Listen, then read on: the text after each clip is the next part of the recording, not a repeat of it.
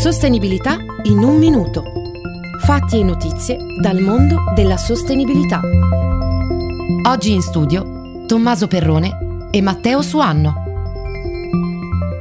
Sarebbero almeno 12.500 le persone arrestate e 250 quelle uccise dall'inizio delle proteste in Iran, secondo alcuni gruppi che si occupano di diritti umani. A essere coinvolte sono anche migliaia di famiglie che stanno tentando, spesso invano, di mettersi in contatto con i loro cari da giorni e che preferirebbero fossero in carcere piuttosto che scomparsi.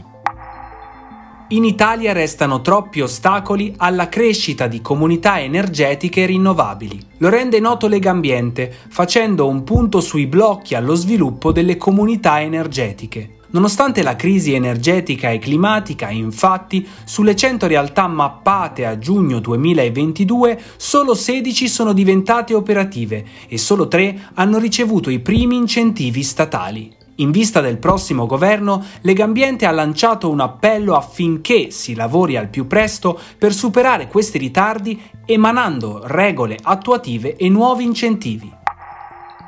Con le elezioni imminenti il Brasile è a un bivio. Quale sarà il futuro dell'industria della carne? Come cambierà se vincerà Lula o se verrà confermato Bolsonaro? Ce lo racconta Chiara Caprio di Animal Equality.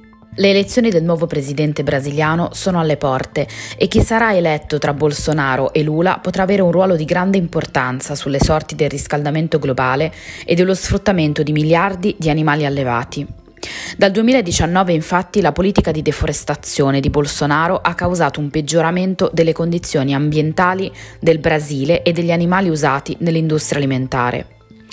Attraverso la sua politica predatoria, inoltre, il governo mira a favorire sempre di più l'industria della carne, con una proposta di legge sull'autoregolamentazione dei macelli. Se questa legge venisse approvata, non solo aumenterebbero con ogni probabilità i gravi abusi sugli animali, ma anche le violazioni sanitarie già molto diffuse negli stabilimenti di macellazione del paese, come denunciato dalle investigazioni di Animal Equality, con rischi per la salute delle persone. L'industria agricola e zootecnica ha un ruolo preponderante nell'economia brasiliana, anche grazie ai partner commerciali del paese, e Lula lo sa bene, nonostante abbia dimostrato di essere favorevole a intraprendere maggiori tutele per gli animali e per l'ambiente. Per questo, anche in caso di una sua vittoria su Bolsonaro, la strada da percorrere per contrastare lo sfruttamento estremo di terreni e animali non sarebbe privo di insidie. Era Chiara Caprio di Animal Equality. L'editoriale è su livegate.it slash animal equality.